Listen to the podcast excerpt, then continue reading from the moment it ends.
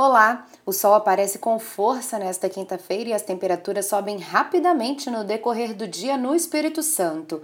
O tempo abafado e a aproximação de uma frente fria favorecem a formação de nuvens que provocam pancadas de chuva com até forte intensidade no sul e na região serrana. Nas outras áreas ainda não chove. Pode ventar forte. Acompanhe mais notícias do tempo na programação da TV Vitória. Até amanhã!